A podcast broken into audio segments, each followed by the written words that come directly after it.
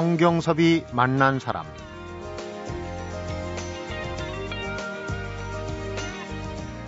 한국적인 것이 가장 세계적이란 말에 깊이 공감합니다.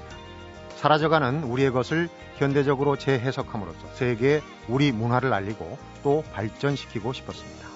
성경섭이 만난 사람, 오늘은 집배원복을 디자인하고 영국 런던 올림픽 한국 문화축제도 참가하는 이상봉 디자인을 만나봅니다.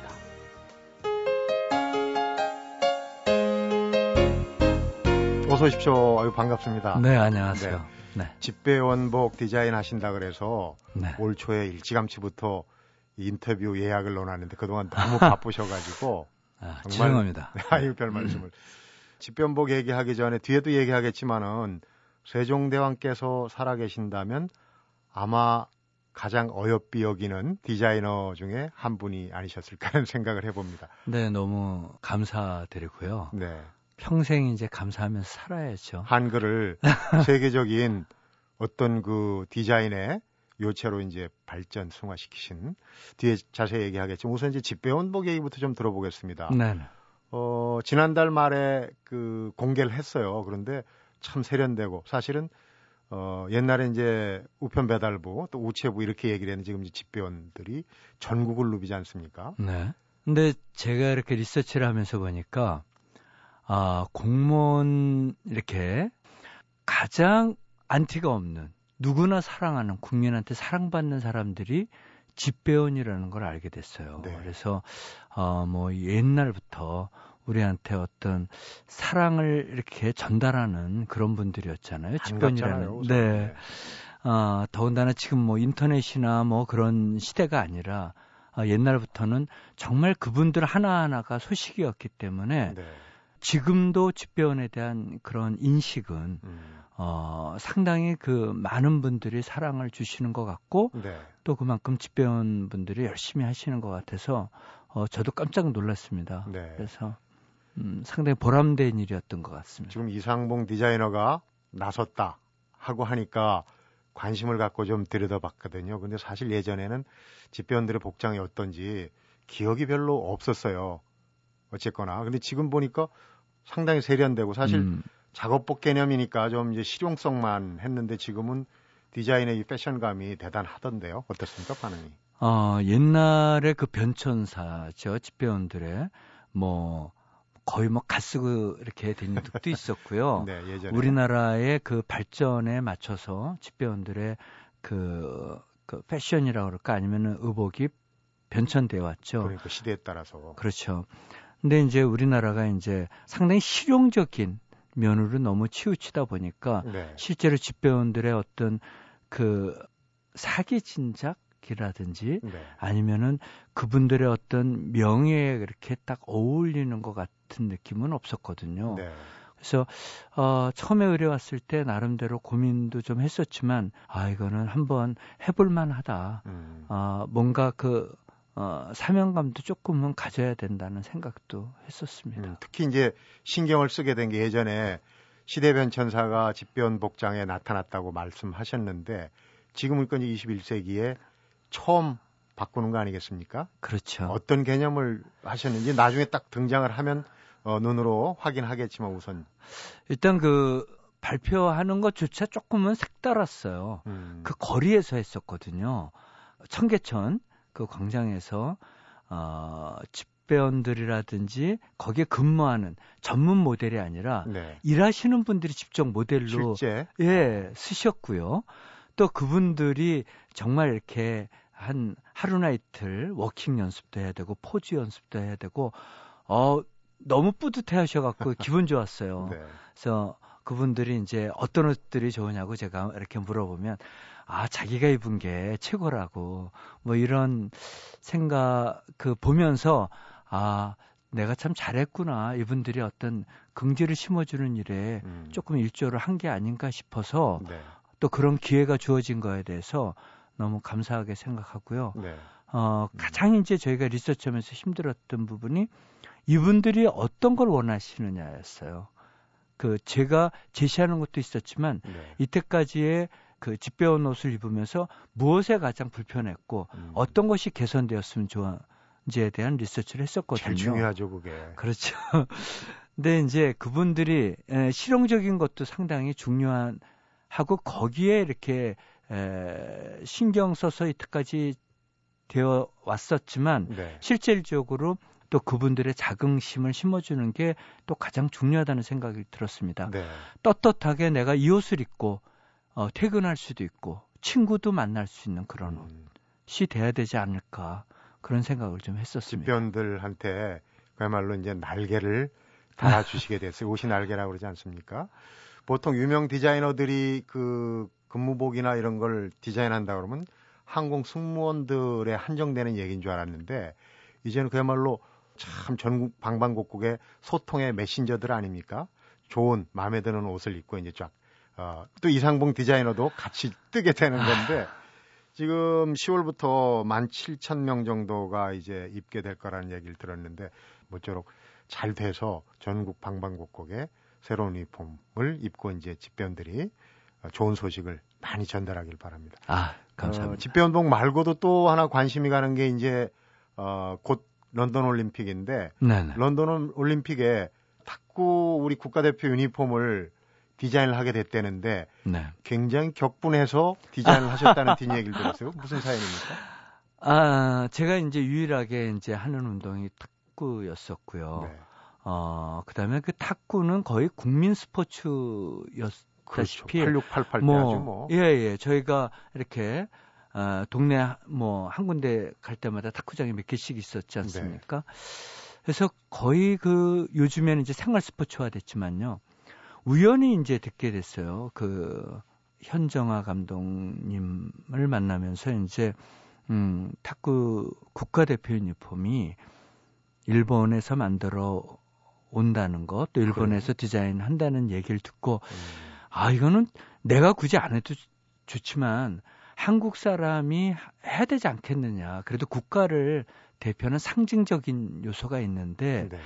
어, 그것 때문에 한번 의기투합해서 한번 해보자. 음. 예, 그래서 하게 됐고요. 그래서 우리나라 소재로 어, 제가 이제 디자인해서 이번 이제 조금 있으면 이제 그게 공개될 겁니다. 네. 네. 탁구에서 분명히 좋은 성적이 날 것 같습니다. 저는 열심히 응원했죠. 네. 국산 대표 디자이너가 디자인한 옷을 입고 어찌 탁구에 그 마구가 나오지 않겠습니까? 그런 아. 생각하고 런던 올림픽 앞두고 이 한국 문화 축제 오색찬란 한국의 색을 입히다 이런 이제 그 축제 패션의 어떤 그 관련 행사가 이미 시작이 됐는데 네. 본격적인 거는 이제 이달 말에 어 열린다고 하는데 거기에서도 상당한 역할을 하실 걸 기대하는데 어떤 내용들을 우리가 볼 수 있을까요? 이제 올해 어, 전 세계적으로 이제 한류라는 거, 또 케이팝 뭐 여러 가지들이 우리나라를 알려지는 것들이 많은데 원년의 해로 이렇게 잡으신 것 같아요. 네. 문화체육관광부에서. 그래서 런던 올림픽을 기점으로 한류에 대해서 다양한 영화, 음악, 또 이렇게 공연, 미술, 또 패션 이런 것들을 어 한류의 어떤 확산의 그런 해로 잡으셔서 네. 저도 그 중에 이제 에, 한 명으로 어, 런던 Victoria and Albert Museum이라고 세계 최고의 디자인 박물관입니다. 네. 그래서 거기서 이제 패션쇼를 7월 30일 날 음, 하게 됐습니다. 그러니까요. 차츰 차츰 풀어가면은 이해를 하실 겁니다. 우리 유상봉 디자이너말로 디자인의 위원을 확장시키는 그래서 이제 지금 박물관 얘기도 했고 또 여러 가지 뭐 이 그림 전시와도 같이 그래서 이제 콜라보레이션 디자이너다 이런 얘기 듣고 왔는데 앞에 또 무엇보다 중요한 거는 세종대왕께서 어여삐 여길 한글 문양을 디자인에 도입해서 세계적으로 이름을 네. 떨친 분입니다. 그분의 얘기 어, 내막들 속내를 한번 지금부터 들어보도록 하겠습니다. 성경섭이 만난 사람 오늘은 한류 패션 전도사로 불리죠. 어, 이상봉 디자이너를 만나보고 있습니다.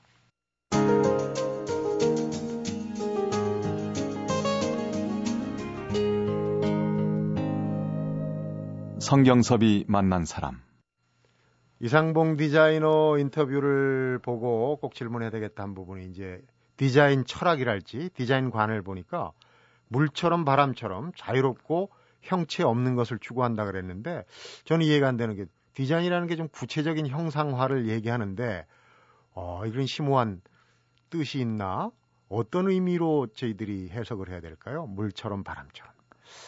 네, 그 물이라는 것은 어, 실은 고이면 썩게 되잖아요. 네. 디자이너한테 정체된다는 거는 상당히 가장 그 스스로 어, 위험하게 생각을 하고 있고 음. 어, 고정관념을 갖지 않으려고 하거든요. 그래서 어, 어떤 형태든 단기든 간에 내 스스로 그 어, 변화될 수 있는 그런 것들 새로운 것에 적응해가는 음. 그런 생각이었고 요. 그 다음에 바람이라는 것은 정말 가벼운 마음으로 어, 내가 어디든 머무르지 않고 새로운 것을 찾아서 이렇게 떠다니겠다, 음. 떠날 수 있는 그런 용기 뭐 이런 것이 저한테는 바람이라고 이렇게 표현을 했었습니다. 그러니까 이제 패션 디자인을 넘어서 어, 해외에서 이제 아티스트, 예술가로서 이렇게 평을 받고 하는데 좀 전에 좀 어려운 단어긴 하, 합니다만은 콜라보레이션 디자이너. 그러니까 좀 디자인의 외연을 확장해 갖고 사실 여러 영역과 어, 합작을 하고 뭐 네. 공동 작업을 하고 이런 걸 많이 하시 않았습니까? 최근 들어서 특히 그 분야는 세계적인 추세는 어떤지 잠깐 좀 들어보고 싶은. 뭐 우리나라 기업들이 외국 디자이너들하고도 많이 하고 있고요. 네. 또뭐 세계적인 기업들이 디자이너들하고 많이 하고 있습니다. 디자이너의 그 감성을 기업에서의 그런 하드한 거랑 디자이너 소프트한 거랑에 만나는 작업들이죠. 네. 그래서 저도 어 정말 운도 좋게 이 한글 한 뒤로 어 기업들하고 콜라보레이션을 좀 하게 됐고요. 네.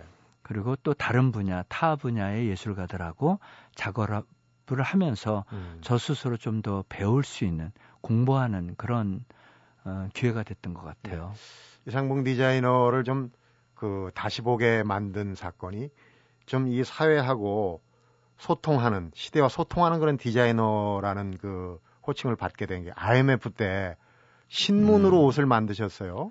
근데 그 신문이라는 게 참 오묘한 뜻이 왜 신문으로 옷을 만들었는지. 아, 그때 제가 실은 아, 해외 컬렉션을 준비하고 있었어요. 네. IMF 때. 그 저한테 디자이너가 해외에서 컬렉션하는 거는 가장 꿈이었던 시대고 기회가 많지 않았죠. 저 우리나라 자체가 그때만 해도 개도국에 가까운 시절이었기 때문에 네. 음, 그런 꿈을 갖고 있었는데 IMF라는 게 딱 그 어, 생각지도 않게 온 거죠. 네.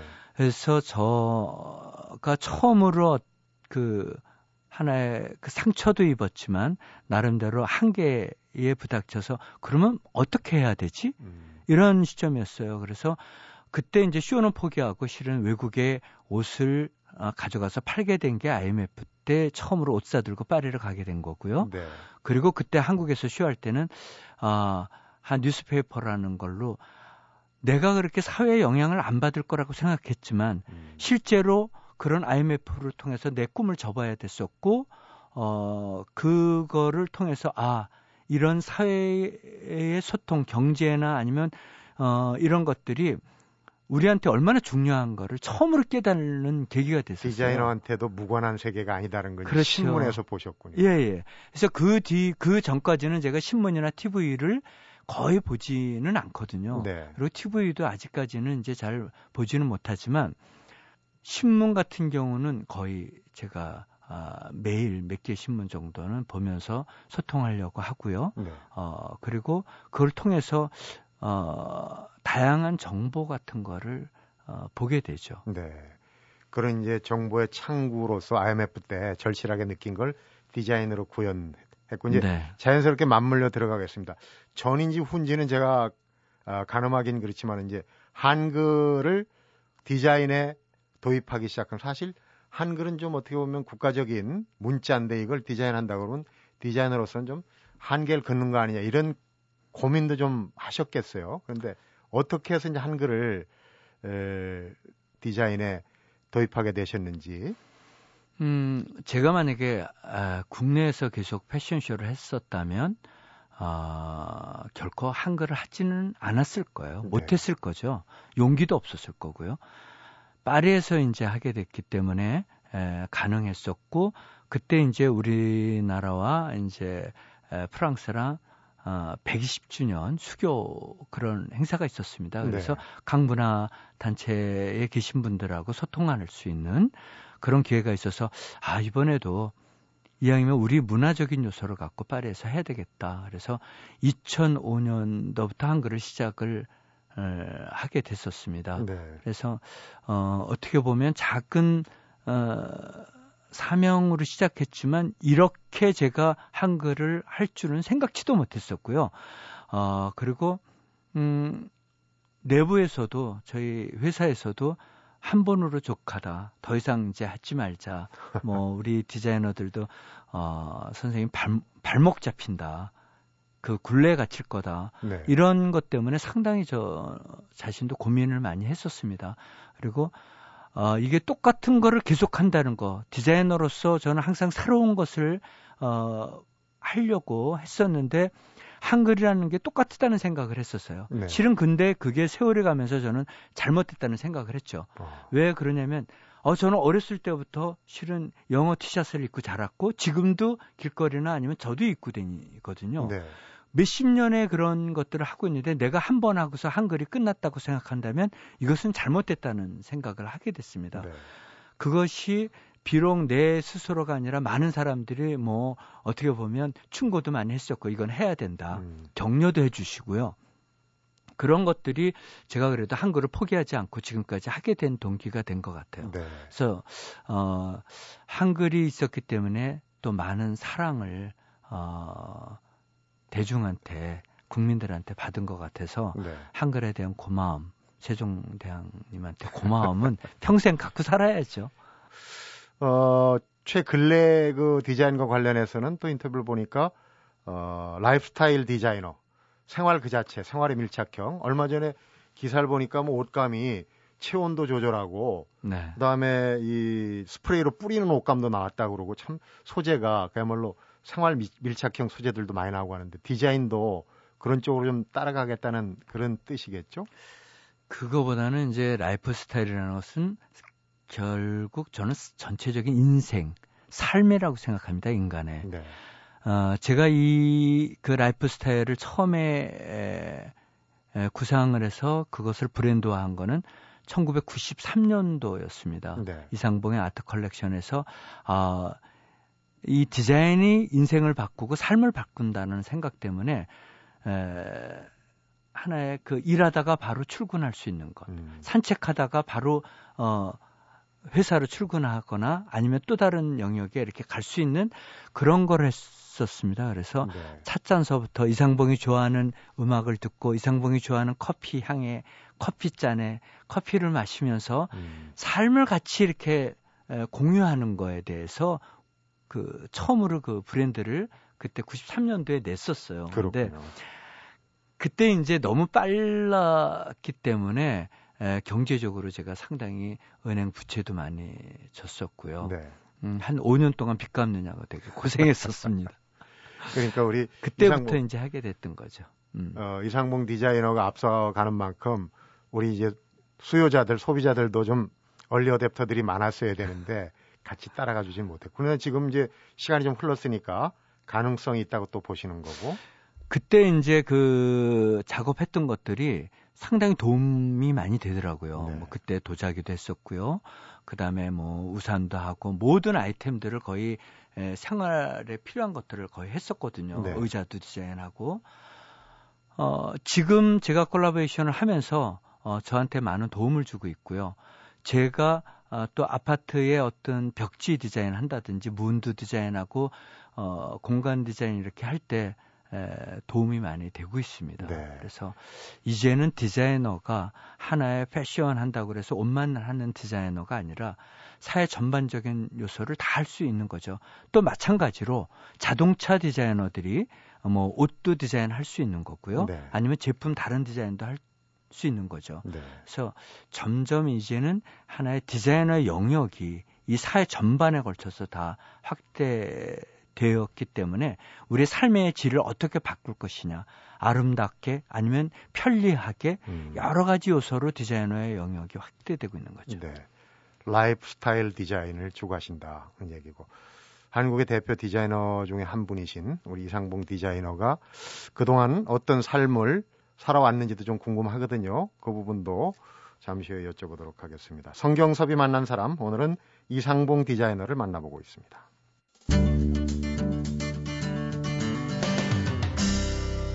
성경섭이 만난 사람. 제일 민감해 하시는 질문이 들어갑니다. 패션 디자이너로 30년 넘게 일해 오셨는데 현재 본인이 공식적으로 표명하고 있는 연세는 37살입니다. 37세 이후에는 나이 들기를 거부하시는 겁니까?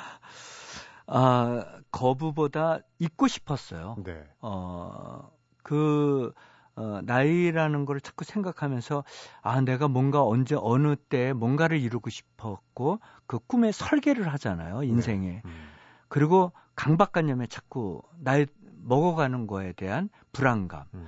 또 나이라는 게 디자이너한테는 상당히 적이 될 수 있어요. 내 어, 그 감성이 혹시 죽어가는 게 아닌가. 아, 세포가 자꾸 어, 우리가 죽어가듯이 네. 그런 거에 대한 두려움 때문에 힘들 때 왜 내가 이거에 갇혀 있지 나이라는 거에 그러면서 그 37살 때 실은 버린 뒤로는 네. 제가 나이라는 거를 정말 잊어버리게 돼요. 저는 많은 사람한테 그걸 권해요. 네. 신, 신경 쓰지 않으면 누구나 잊어버릴 수 있고 뭐 몇 년생은 다 뭐 항상 간직하게 되지만 네. 나이는 잊을 수가 있다고 저는 누구한테나 얘기하게 되죠. 나이는 숫자에 불과하다고 하는 얘기를 하는 것 자체가 그만큼 나이에 대해서 신경이 쓰인다는 얘기예요. 디자이너가 나이를 먹는 그런 부분이 참 그 걱정되는 부분이 많으시군요. 제가 개인적으로 쭉 그 초등학교 때부터 어, 어떤 그 재능을 갖고 있었는지 쭉 제가 한번 자료를 봤어요. 근데 초등학교 때는 미술을 또 상당히 재능이 있었고 또 가수 내지는 극작가가 되고 싶었고 했는데 대학은 연극을 전공하셨어요. 근데 연극계에 좀 빚진 부분이 있다 이런 얘기를 하시던데.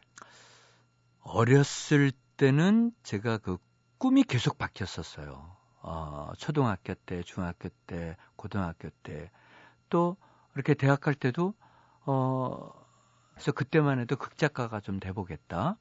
음, 그때도 이 MBC에 계시는 어느 그 유명한 극작가 분을 존경했었을 거예요. 네. 그래서 아 제가 시곡 작가나 아, 이렇게 이런 작가의 꿈을 안고 학교를 들어갔는데 연극이라는 거를 접해보고서 음, 제 인생이 바뀐 거예요.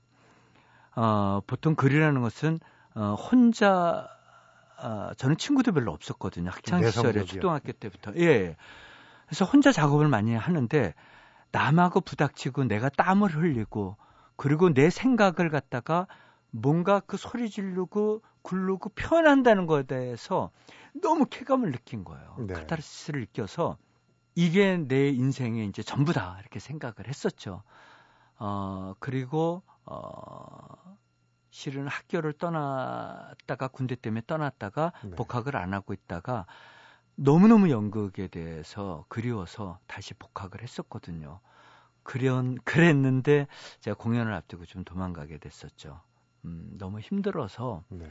그때는 뭐 가정에 대한 것을 핑계를 댔었지만 훗날 이렇게 지나고 나서는 아 내가 그 사랑한 것만큼 두려웠던 것 같아요. 네. 그래서 스스로 그 두려움이 예, 못 견뎌서 도망간 게 아닌가 음, 그런 생각을 했었습니다. 무대에 막이 오르기 전에 그렇지 한 일주일 전에 그거는 정말 일생, 일생을 두고 너무 좋아했는데 정작 무대에 서기 전에 뒷걸음질 쳤다간 평생 후회될 일을 하신 거예요. 근데 전화위복이랄지 어떻게 보면 이제 디자이너란 직업이 연극배하고 좀 상반된 것 같아요. 그래서 이상봉 디자이너한테는 더 이 천성에 맞지 않나. 혼자서 뭐 이렇게 하는 음. 작업들 그런 부분에 어, 어떤 성과를 이룰 수 있는 부분으로 어, 자리를 옮길 수 있는 계기도 됐지만 어쨌든 그런 그 경험들이 어, 하나의 자극도 됐지만 또 반성도 되고 그러셨을 것 같아요. 저한테 그, 어, 이렇게 디자인을 1년에 두 번씩 에, 계속 새로운 거를 발표해야 되거든요. 그것이 디자이너로서는 가장 어떤 다른 작업보다 힘든 거예요. 시간과의 약속을 해야 되고, 그, 내가 비록 그, 몸이 아파도 뭔가를 발표를 해야만 그 바이어를 유지할 수가 있어요. 네. 내 고객을. 음. 스톱이 될 수가 없어요. 이 디자이너는 무서운 게. 네. 그런 시기를 1년에 두 번씩 계속 반복적으로 인생을 앞서서 1년을 앞서서 살아가야 되는데 그때도 이제 도망가고 싶을 때가 너무 많죠. 한 번 도망갔는데 두 번 못 가랴. 그것 때문에 실은 못 도망가게 된 거고요. 저한테 네. 아, 아, 내가 이제는 더 이상 도망갈 곳이 없다. 만약에 한 번 더 도망간다면 이제는 다시는 어, 이 패션계도 돌아올 수가 없고 그래서 어, 저한테는 어, 버틸 수 있는 버팀목이 된 게 그때 한 번 도망갔던 것 때문에 네. 어떤 상황이든 난 도망가지 않아. 서 스스로 절벽 위에 세워놓더라도 비록 떨어지더라도 내가 도망가지는 않겠다. 음. 이런 생각을 했고요. 어, 그래서 쇼가, 패션쇼가 이렇게 끝나면 내가 뭐 잘했어 못했어의 평가를 많은 사람들은 이제 그것에 대한 궁금해 하잖아요. 네. 저는 스스로 내가 도망가지 않고 견뎌냈어. 참아냈어. 네. 이겨냈어. 이게 이제 제가 그나마 저를 사랑할 수 있는 그런 것 같아요. 그러니까 패션쇼가 말이 쉽지 가끔 이렇게 그 이면들을 보여주는 프로그램들이 보면은 그 무대 뒤에서 모델들 옷 갈아입는 속도가 정말 전광석화.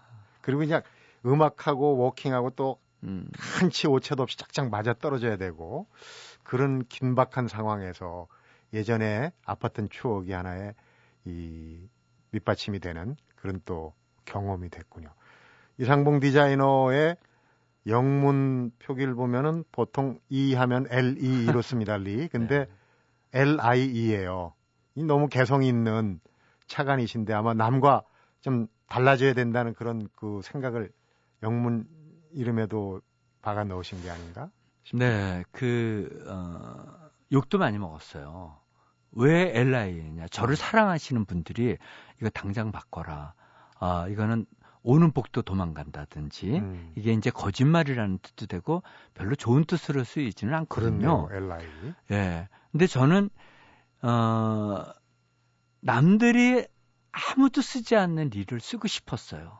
그 나만이 갖고 있는 어 디자이너로서 어 내가 하고 싶은 옷만 하겠다라는 처음에 시작할 때는 네. 그런 생각으로 해서 어, 쓰지 않을 LIE로 쓰게 됐고요. 이게 음. 또 유럽에서는 정확하게 리로 표현이 돼요.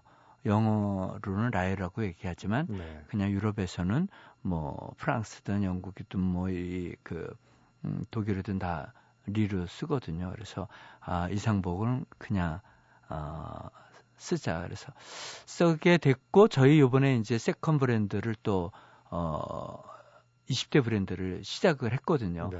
거기서는 그냥 이상봉도 아니고 라이로 그냥 해버렸습니다. 네. 브랜드 자체 이름을. 음, 남을 쫓아가지 않는 남과 다른 무엇을 추구하는 이름부터의 각오를 아주 새기는 거 아닌가 싶어요. 얘기를 듣다 보니까 이제 마무리 시간인데 요즘 후배 디자이너 중에 좀 독특한 이름을 가진 이청청이란 후배가 있어요. 벌써 웃음이 나오시는데 그 후배 때문에 상당히 아. 기분이 좋으시도 하고 좋으시기도 하고 좀 오묘한 감정을 느끼신다고 그러는데 이 청청이란 후배 디자이너는 누굽니까? 아, 제가 그 이렇게 30년 가까이 그 어, 디자인 생활하면서 가족을 이렇게 얘기하는 경우가 거의 없었습니다. 네. 아, 그런데 이제 아이들이 커 가면서 이제는 어, 성인이 되고 음, 또 학교를 졸업하고 자기 일들을 하다 보니까 네. 어, 그 나오게 되는 거예요 가족사가. 음. 그래서 제 이제 아들이기도 한데요. 음, 미안한 마음도 있고 어, 또 어떤 때는 고맙기도 하고 그래요. 네. 어, 지금 남성복을 하다가 지금 런던에서 이제 왔는데 어, 지금 잠시 또 저를 위해서 이 이상봉이라는 브랜드를 위해서 적고 있, 있거든요. 네. 그래서 미안한 마음도 있고 또 어떤 때는 어, 또 든든하게 내가 힘들 때 그래 내가 너무 힘들면 잠깐 비켜서 옆에 있어도 되지 않을까 이런 에, 기대도 있고 그래서 네. 어, 고맙기도 하고 또 어떤 때는 음, 너무 힘들게 하는 것 같아서 음. 저는 제 자신이라고 그래서 남하고 다른게 평가를 안 해요. 네. 똑같은 기준에서 똑같이 일해야 되고 더 열심히 해야 되고 네. 이것이 제가 생각하는 왜 그러냐면은 어 이제는 디자이너로서 싸우는 단계지 어 누구의 자식이라는 개념은 아닌 것 같아요. 네. 그것이 차라리 어떻게 보면 굴레가 됐을 수도 있지만 그 굴레를 또 어, 뛰어넘을 수 있는 사람만이 에, 저보다 더 좋은 이제는 이상봉보다 더 좋은 디자이너라기보다는 이상봉이라는 브랜드를 세계화시키는데 정말 더 열심히 뛰어주기를 바라는 마음도 있고요. 네. 아드님 얘기가 나오니까 갑자기 말이 많아지셨습니다. 그런데 어, 아, 원래 잘 정말 안 해요. 근데 그 아드님이 그 주목받는 젊은 디자이너로 지금 어, 이름을 알리고 있고 사실 부자가 대를 이어서 어, 디자이너가 된 예는 어, 드물거든요. 아마 유일한 예가 아닌가 싶은 생각 들고 부자간에 큰 성취가 있기를 바라고요. 아들한테 또 그렇게 어, 선을 긋고 엄격하게 하는 거는 지금 말씀을 들어보니까 우리 상봉 디자이너도 자기 자신의 엄격한 선을 긋고 살아오신 분 같아요. 사실 뭐 한글로 또 이 한류 패션으로 상당히 화려한 면만 저희가 그 생각을 했었는데 말씀을 듣고 보니까 정말 어, 상당히 어려운 그런 이제 이그 시련을 많이 겪고 어, 오늘의 자리에 오르지 않았나 하는 생각을 갖게 됩니다. 오늘 얘기들 다 하나하나 청취자분들 도 저한테도 큰 도움이 될 것 같습니다. 말씀 잘 들었고요. 시간 내주셔서 고맙습니다. 네. 감사합니다.